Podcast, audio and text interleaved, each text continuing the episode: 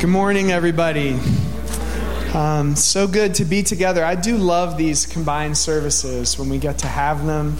Uh, there'll be a number of these uh, throughout the year, so you can expect this.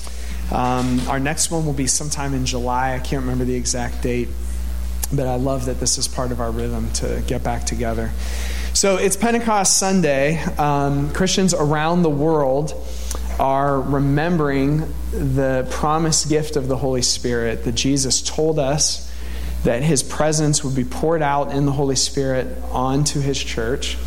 Um, he actually told his disciples it would, this has already been said in the service, it would be better for him to go so that he could give this gift. Jesus had been with them, but now God himself would be in them by his Spirit. So Christians around the world are, are celebrating this. Um, I have a ministry coach.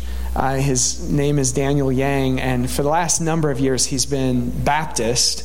But he made a post this morning that made me chuckle. He said, It's Pentecost Sunday all around the world, and for Pentecostals, it's just Sunday. so, uh, the Christians all over the world, no matter their tradition, are, are uh, gathered this morning or last night or this weekend uh, to celebrate the promised Holy Spirit. Um, I'm going to ask you to turn in your Bible to some of the account that, that we already read in worship today in Acts chapter 2. If you could turn there, Acts chapter 2, it will also be on the screen so you can follow along there. Um, but before we get to that, I just have one more announcement I wanted to put in front of you, and it's that uh, Tuesday nights for the summer, our network, you know, the TAB is part of an extended network of ministries in the Pittsburgh region. Our network is kind of resurrecting these midweek worship gatherings uh, throughout the summer. So we used to do this years ago. It was kind of like a revival for us uh, to be able to get together and encounter Jesus together. God would speak to us. Uh, many, many leaders at the tab over the years and the network over the years were encountered in these gatherings. We just kind of realized that we missed this time together during the summer. So we're bringing it back um, on Tuesday nights um, from 6.30 to 8, and this week is the first time that we're getting together. And that will go on for seven or eight weeks. There may be a break, I think, July 4th week. Uh, we'll let you know. But that will meet down at Celebration. We'll take communion together, create some space to encounter the Spirit. So, anybody is welcome. You don't need to RSVP for that.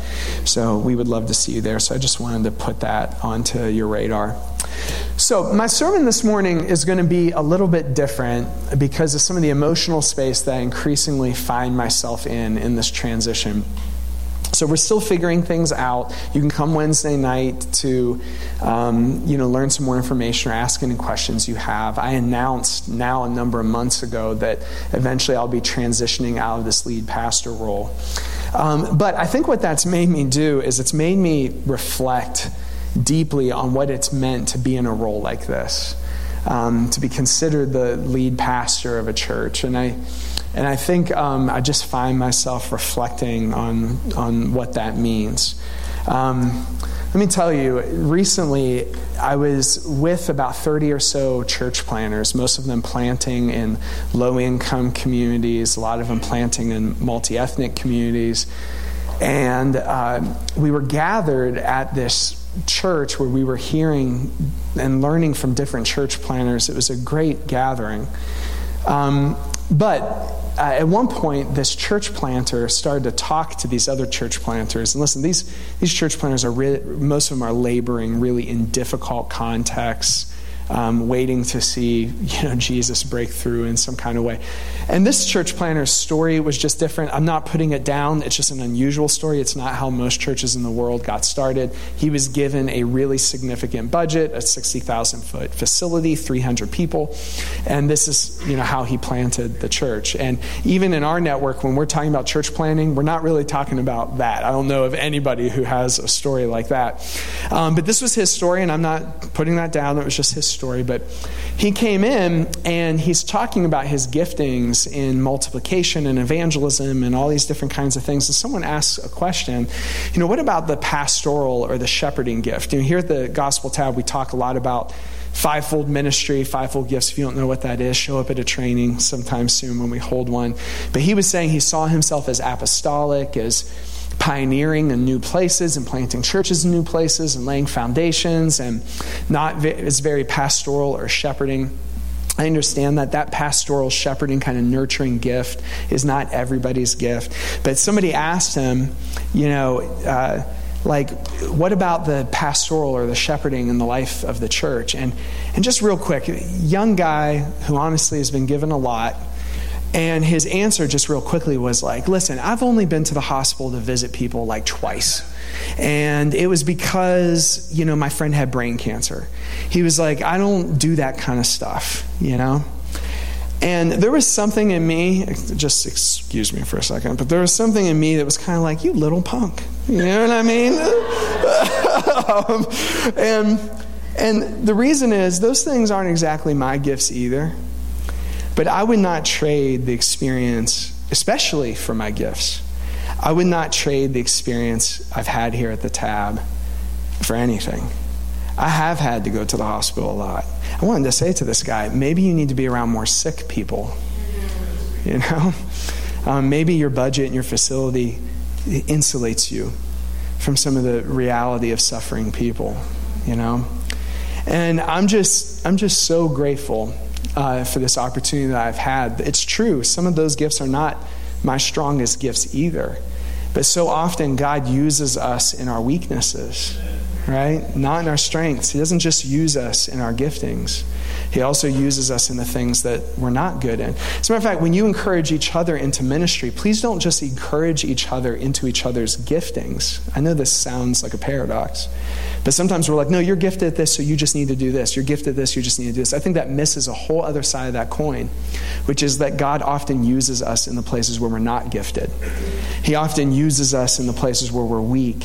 His grace gets to be on display, not our gifts in those places. So sometimes we need to encourage each other to serve in the places and the things that we're actually not that good at.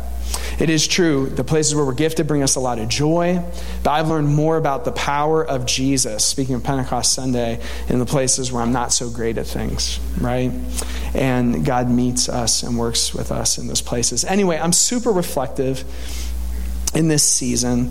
And so um, I'm, I'm, processing those emotions. And so, so some of this today may sound a little bit like that, all right?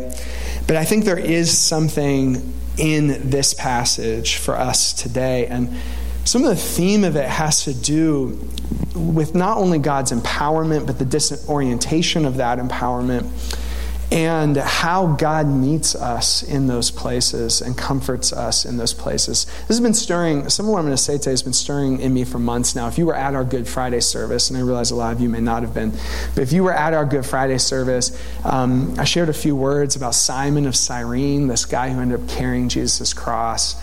And uh, some of these same themes were stirring in me um, even back then. So it's where, where I went in prayer for this week.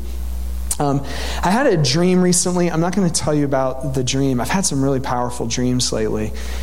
Um, I'm not going to get into the details because it's not exactly the point. But in this dream, I was with some of the leaders of our church, and there was this theme that showed up in the dream about the Salvation Army. You know, these this I don't know what you know about the history of the Salvation Army, but it was really a revival movement that happened in the late 1800s, and um, and just had this heart for the poor. Uh, many, many times, really all the time, revival movements end up having a heart for the poor because this is what Jesus is like.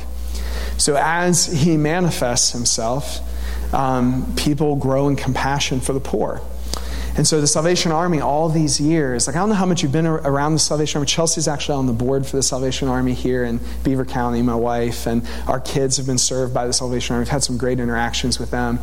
Um, but the Salvation Army knows what they've been called to and it's to the poor and the oppressed, and they plant themselves in those neighborhoods, and they feed people and clothe people and house people. Um, they're really good at what they do. But the Salvation Army was founded by two apostolic leaders named William and Catherine Booth and, in the UK, in the, in the worst part of the Industrial Revolution. Um, when people were really suffering in the slums of London. And after I woke up from this dream, and there was this Salvation Army theme to the dream, and God was speaking to me, and I think to some of our leaders through that. Um, I, I like I want to Wikipedia everything all the time. So, uh, so I started like looking at the Salvation Army, and there was this part of their history that stuck out to me. Do you know that when William and Catherine Booth first started to gather workers to go into the slums and to gather the poor and care for the poor and feed the poor. And do you know what the reaction of the prevailing church in the UK was to that? Uh, and by the way, it wasn't just marked by activism to the poor, it was also marked by fervent prayer and expecting the Spirit to move. They had this phrase, blood and fire, meaning, you know, we believe in the blood of Jesus and the fire of the Holy Spirit, right? Um, do you know how the church responded? Quite literally, there were some in the church, I'm talking baptized Christians, who at some points actually attacked Salvation Army volunteers in the streets. So much so that some Salvation Armyists, as they're called, even still, Salvationists rather, some Salvationists back then lost their lives at the hands of people who were trying to put this down and stop this revival. Baptized Christians killing other Christians in the streets because they were so disoriented over the way that God was leading these folks. You can't read the history of revival or the history of God's Spirit working without that dynamic showing up. And I guess today I just want to speak a word of comfort to you. That as God leads us into uncharted territory, as He takes us into places, that we are in the lineage of people who paid even with their lives so that the church of God could steward the presence of God, so that the church of God could be about what Jesus wants the church to be in its essence the poor and prayer and service in our community. There's people all throughout history who paid with their lives just so that the church could be what it is meant to be in its essence. We stand in that lineage. But that lineage also hurts. Not everyone lost their lives, but plenty of people have experienced exclusion and were mocked. Many, many people who led revival throughout history, who led renewal movements in the church, were not appreciated until after their lives ended. I'm going to say a little bit more about William and Catherine Booth in a little bit. But that, that dream has been making me reflect on this, on kind of the cost of following Jesus the cost of what it means to want renewal in his church, the cost of what it means to say what happened in Acts chapter 2, we want to see happen in our midst. We want to be a spirit filled people who are following the voice of Jesus.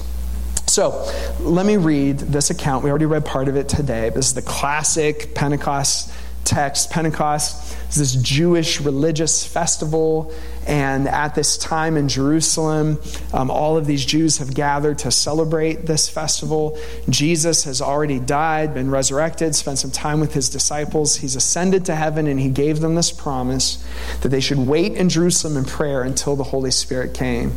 The disciples who were left have been waiting in fervent prayer for days and days, and then this happens Acts chapter 2. When the day of Pentecost came, they were all together in one place. Suddenly, a sound like the blowing of a violent wind came from heaven and filled the whole house where they were sitting. They saw what seemed to be tongues of fire that separated and came to rest on each of them. All of them were filled with the Holy Spirit and began to speak in other tongues as the Spirit enabled them.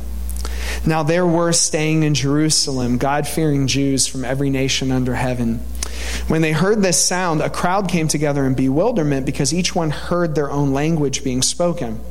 Utterly amazed, they asked, Aren't all those who are speaking Galileans? Then how is it that each of us hears them in our native language?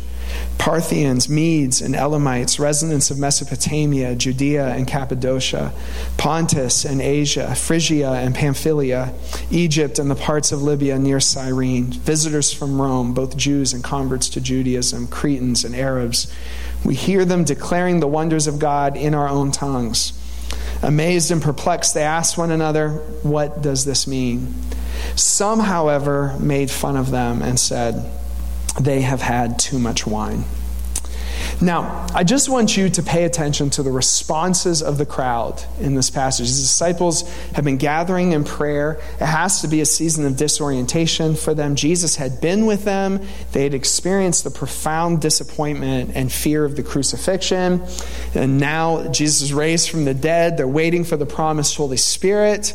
Um, and then the Spirit comes, and this is how the Spirit comes there's a sound like wind there's flames that are appearing on top of their heads, and they find themselves with this ability to speak other languages that they didn't have before. They're caught up in this ecstatic moment of receiving what the, what the Spirit of God is giving. And by the way, Jesus had told them the Spirit would come. He didn't quite go into all this detail, how the Spirit would come. He just told them to wait and to see what the Spirit of God would do. I, I, I have a slide here. Notice how the crowd responds. And by the way, since those gathered in Jerusalem are watching this and seeing it, it tells me that this gathering of, uh, you know, about 120 disciples or so has spilled out into the streets. That caught up in this ecstatic moment of being filled with the Spirit and receiving the gift that God has given, that this gathering has now somehow poured into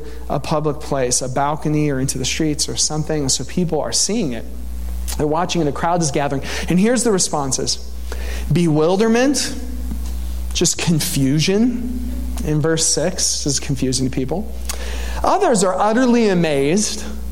It's like, wow, this is amazing. You know what's happening? Like they're speaking in languages that they don't know. Aren't these just Galileans? And somehow they know these other languages. Some, and this is the realest one for me, amazed and perplexed. You know, so it's like, this is amazing. It's also kind of weird, you know?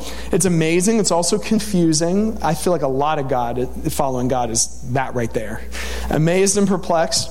They asked one another, What does this mean? This is actually a humble response. You know, there's a theme in Scripture of God showing up and doing unexpected things or announcing unexpected things and people asking humble questions in response. And it's interesting, God almost never answers the questions, but He does respond to the humility. He does like lean in to the person who's just asking, What does this mean? and who doesn't rush to a judgment. Some, however, made fun of them and said, and this really gives us a picture of what's going on, that they must have had too much wine. That gives you a picture of what these somehow this prayer meeting, these gathering, this gathering of disciples, they look drunk somehow. And so some are, are accusing them of this. Now, um, when we read passages like this, we always tend to read ourselves into the right part of the story. Right? Oh, I definitely would have been in the humble. Verse 12 is my home, right? Like, what does this mean? I'm humble, right? Um, I feel like we do this, like when we read about Jesus and the Pharisees. I had a theology professor years ago who would say, all of us like criticize the Pharisees, how bad they are. I used to sing this song um, about, I forget all the words, but it was like the Sadducees are sad, you see. You know what I mean? Like I, I learned that in, in you know, um, uh, Sunday school. What's that called, Sunday school? So I learned some of that in Sunday school. Um, and we're always reading ourselves into the righteous part of the story. But the truth is, a theology professor used to tell us, if you go to church and if you're at all involved in church leadership, and if most of us would have acted just like the Pharisees in the presence of the Son of God, most of us would have. Um, I feel like there's a similar dynamic. Because here's the deal here's the thing about the Pharisees in the scripture they're trying to protect the religion that's been handed down from their fathers. So we assign them the worst motivations, and some of them had some pretty bad motivations, but at best, they were trying to protect what had been handed to them. They were trying to be faithful to the Word of God, but it put them on the wrong side of the Son of God. That's sobering, isn't it? I feel like in, in modern American history, we do the same thing with the civil rights movement or other movements that we perceive as just in retrospect. It's like, oh, I definitely would have been marching like, I've heard so many white people who say, Have you seen those pictures? There weren't many white people marching, right? There weren't many white people showing up marching. The truth is, most of us would have been too afraid, or we would have just flat out been on the wrong side of the story if we had been a product of that time. And here's why it's because in every age, most of the crowd ends up on the wrong side of things. In every age, that happens. And so I think there's actually something humble about admitting, right, that in history, a lot of times we would have ended up on the wrong side of things, and it lets us examine that we might be on the wrong side of things now, right? And say there's something, it's always easier in retrospect to see what's righteous and good, right? It's harder to see it in the present. So I really, we can leave the, those responses up, Chris, if you can put them up. So I really resonate with all of these responses here. Honestly, I've been in all of them when it comes to how God moves in my life or in the life of our church.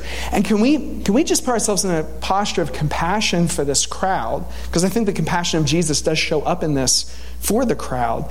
But let's just think about this for a second. Like these are good observant Jews who are here to do the right thing for goodness sake. They're here to celebrate this religious festival. Now, imagine these people are acting drunk. Right? Would you immediately assign to that, oh, that must be God? I can understand verse 13. Right? If you've never seen that before, a good observant Jew might really struggle with that. Right? Here's the thing about speaking in tongues. Um, you know, if you hang around like the tab long enough, you'll hear someone speak in tongues. It's something that we, the, how God works among us here um, either in prayer, someone will deliver a word in tongues or something like that. But a lot of you, before you came around the tab, you had never seen that before. Well, imagine, and you could probably imagine the disorientation the first time you heard someone speak in, a, in, another language, in a worship gathering or prayer. Some of you have been on that emotional journey. Well, imagine this with these Jews who have gathered, because here's why. Do you know, we really don't have any verse in the Old Testament that predicts people speaking in other languages like this. There are some things in Jewish history. There's this story that the rabbis used to tell that when God spoke from Sinai, the people for a minute heard some of what God was saying in all of these different languages. But that's just tradition, it's not in our Bibles. So this means God is showing up in a way that we can't find a chapter and verse for. Imagine that. Disorienting. So the person who's really into the Bible is flipping out right now because there's no Bible verse for this. There's no verse they can point to that says this is God. But God is showing up in this unexpected way. It is, in some ways, by the way, a reversal of the curse at the Tower of Babel. If you remember that story in Genesis where God confused their languages and now He's bringing unity to people in His presence. But you'd have to really connect those dots. I don't think, I don't think anyone in the moment is like, oh, yeah, God's reversing the curse at Babel in the book of Genesis, right? It's like nobody knows what's happening here, right? People are caught up in these ecstasy, or just this, that these people are experiencing it, but right now the observers who have not yet received the Spirit, they're not feeling or experiencing anything. Have, have you ever been there? They're sitting here watching this, being like, yeah, that doesn't connect with me at all. You know, in America, we would just be like, that's not my church. I'm going to go make another church. right? I'm not feeling what they're feeling. Right? I'm going to form another church, form a theology around what I'm feeling, and yeah, all that kind of stuff. Um, so there's this disorientation. I actually, in these cases, like in Acts chapter 2, I like the word apocalyptic.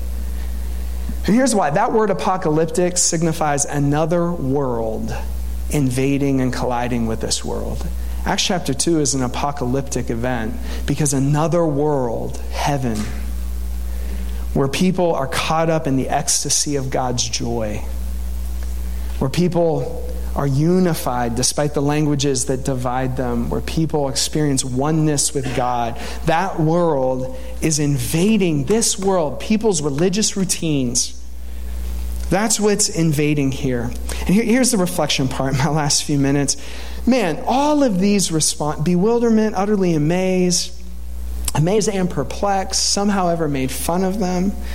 Um, by the way, I don't know if you know this about my story, but some of the things that even happened here at the Gospel Tab in college, in Bible college, when I thought I knew everything, um, I used to make fun of people who acted like the way they, we do sometimes in our services. I used to make fun of people like that with my friends because I thought I knew everything, because Bible college gave me this false confidence to think that I could know the mysteries of God because I had 15 credit hours one semester.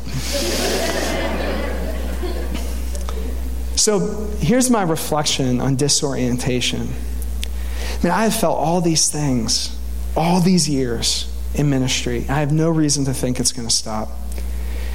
You know, when Chelsea and I made the choice to move to Aliquippa, I'm also reflective because we just moved back to Franklin Avenue where we lived when we first moved to Aliquippa. But when Chelsea and I first moved to Aliquippa, of course it, it was disorientation for us, different place, different culture, all that kind of stuff. But it was disorientation for many of the people in, in our in our orbit. Uh, one of the things Chelsea and I have really had to forgive in those early years was navigating all of the terribly insensitive comments from friends. Removing to the place where we were moving, they couldn't see God in it. Bewilderment. There is this thing, friends, you need to know if you follow God's call in your life, eventually you may be vindicated, maybe not. I'll say more about that in a second. But if you follow God's call on your life, there's these incredibly lonely seasons because people who would otherwise care about you are so bewildered that they don't know how to be there for you. They don't know how to support you.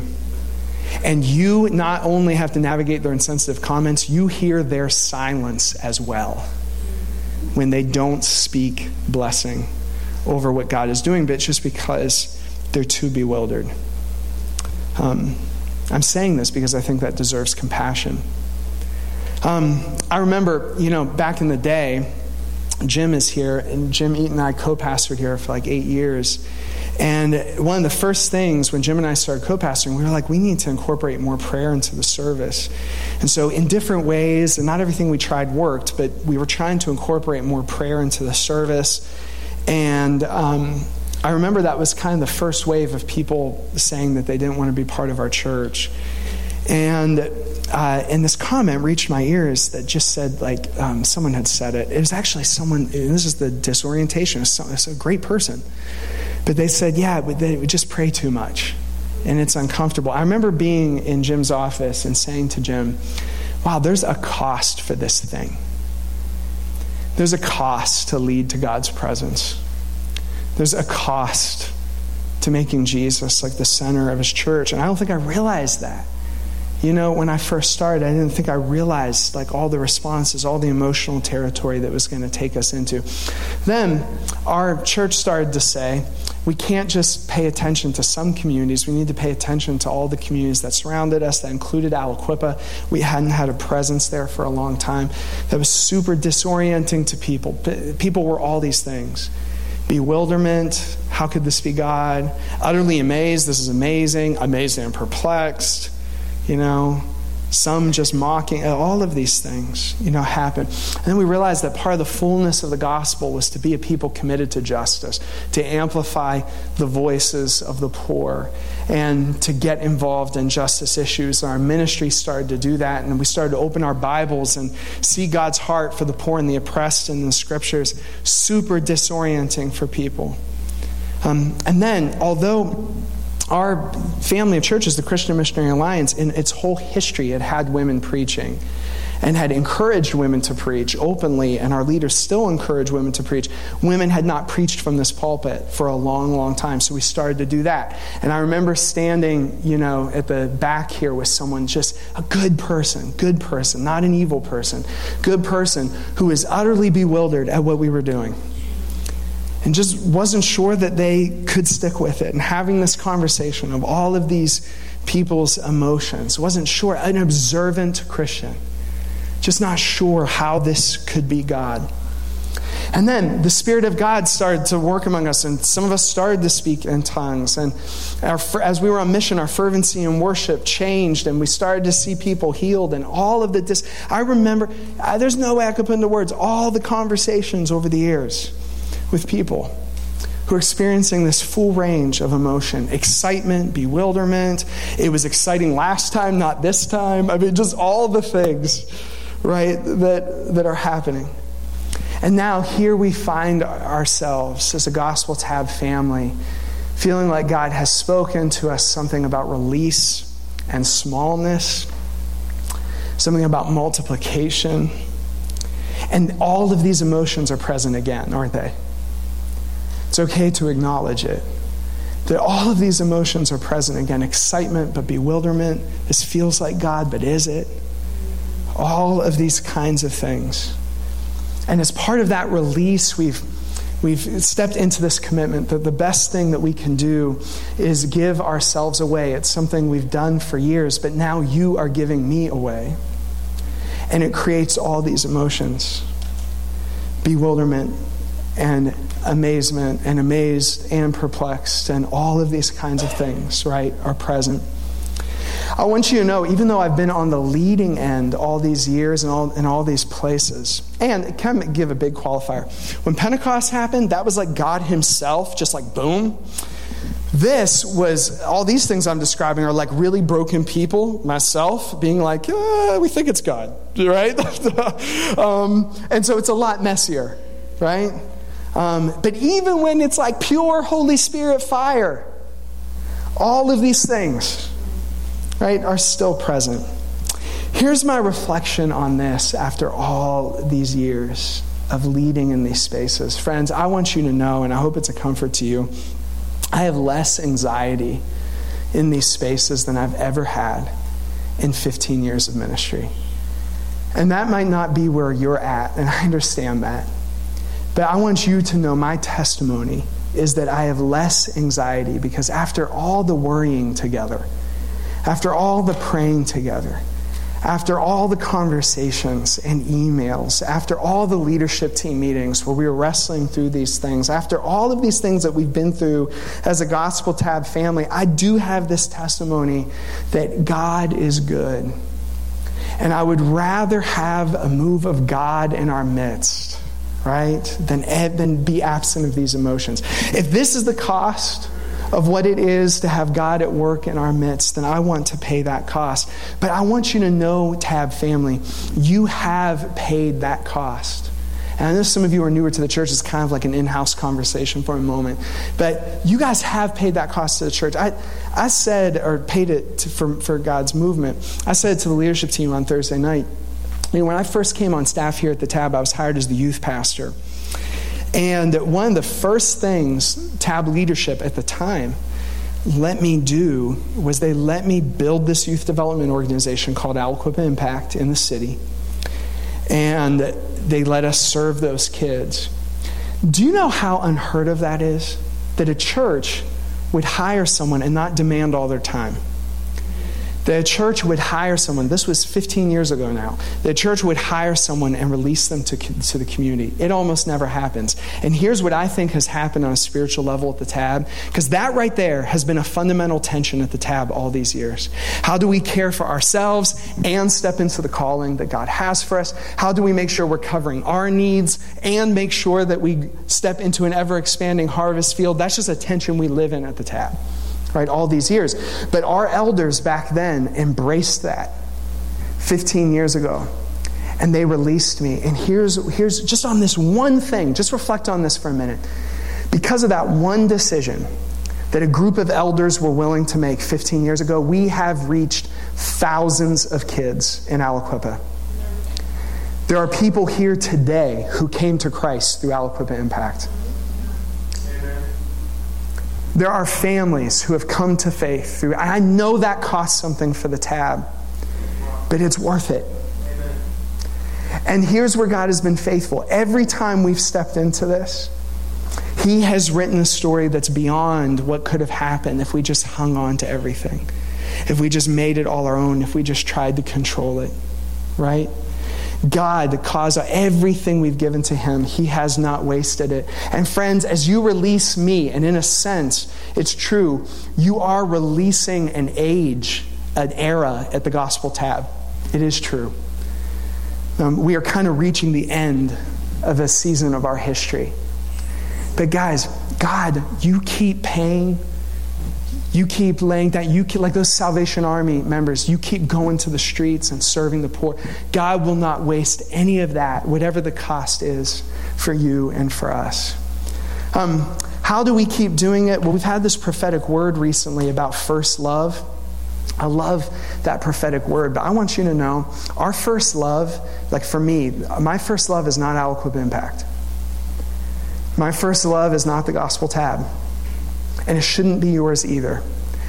You know what that is? If we do that, and our first love can't be this last era at the gospel tab, if that's our first love, it is worshiping the created thing rather than the creator who is to be blessed forever. Our first love is Jesus. And sometimes God has a way of creating bewilderment and perplexed things and, and making us uncomfortable so that He draws us deeper and deeper and deeper into first love with Him. He has a way of centering Himself in us again and again and again. I got to wrap up here in five minutes. Um, John, if you could come play. In early sermons, I have, I have all my sermons on my computer from all these years, 15 years of sermons. When I go back and look at my early sermons, I'm like, man, you were a judgmental little punk. I'll call myself a punk. And I had a way of preaching these moralistic sermons about mission and justice that sounded like, you better get out there. You better get out there serving people. You better get out there speaking up for the poor and Man, some of you were here back then. Weren't you tired when I was preaching that way? That's exhausting.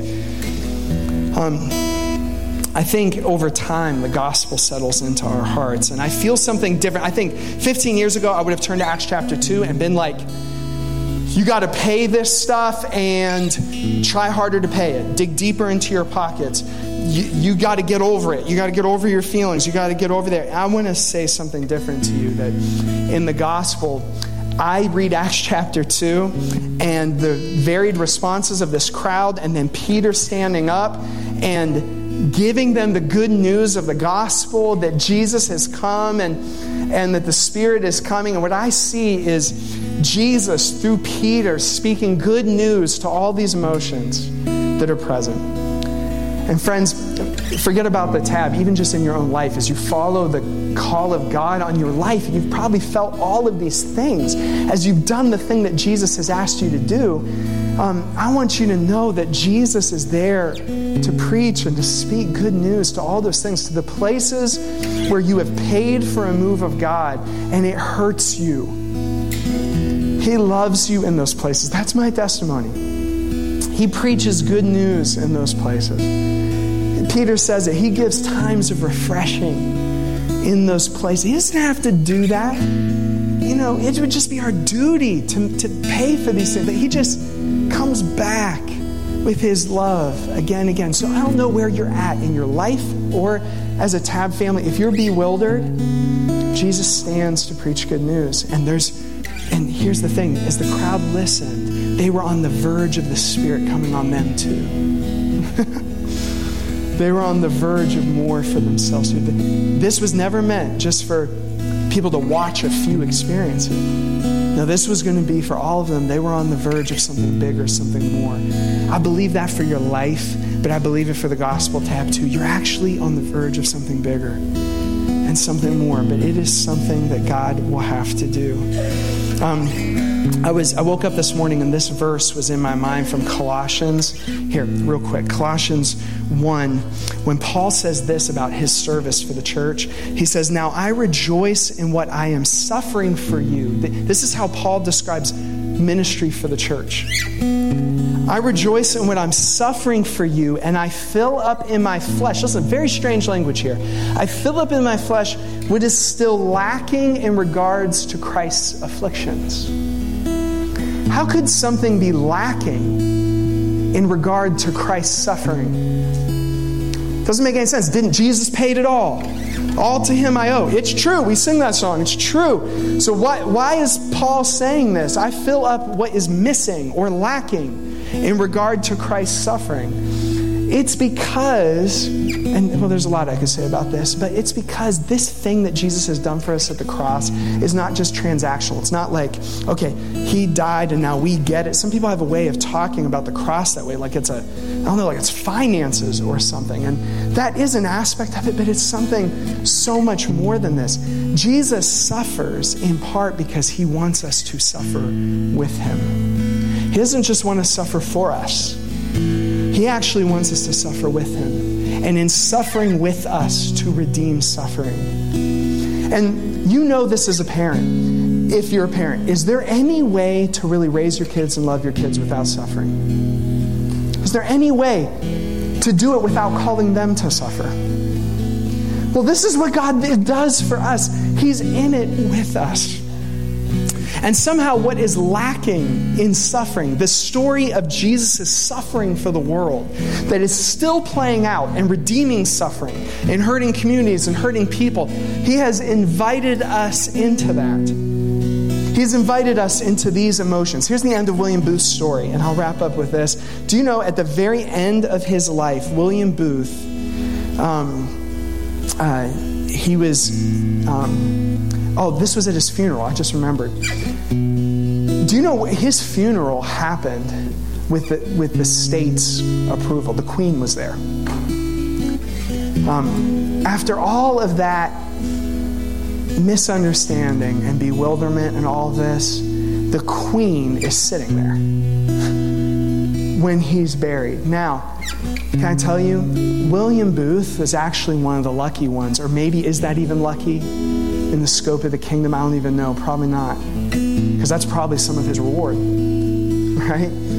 Um, but God does have a way of vindicating. God does have a way of eventually saying, like, this is mine, this person's mine, I chose them, right? And friends, He's going to do that for you. I've, I told the leadership team on Thursday night, there is a sense in which, maybe not, maybe what I'm saying is just total trash, but but like, there's a sense in which, at least it's what some people told us over the years, that the tab really could have been like a mighty church. Like we had the ingredients in the mix, like good leaders and good music and I don't know, stuff that honestly, good speakers, stuff that in the end doesn't really matter. Um, and here we are, like choosing weakness again and choosing bewilderment again and choosing and i just i guess friends i just want to tell you on the bottom of my heart that wherever you are in that i think this is what i was trying to say good friday wherever you are in that wherever jesus is calling you in that it's okay to feel these things it's normal to feel these things. These things happen in moves of God. Just because you're feeling these emotions on whatever part of the spectrum you're on doesn't mean that God isn't in it. And Jesus is there to minister to it. He's there to speak to you in it. He's there to comfort you in it. Right? Paul, did you catch that in Colossians? Paul actually says, I rejoice in my suffering. How does that begin to happen in the life of someone? That they begin to rejoice in what they suffer for the church. I rejoice in filling up in my flesh what is lacking in Christ's suffering. I rejoice in suffering. How does that begin to happen in someone's life? It's because our suffering, every bit of it, every bit of bewilderment, every bit of confusion, every bit of all of it begins to be covered with the goodness of God. And God writes a story, right, of how good He is in our lives. All right? Okay, I'm done.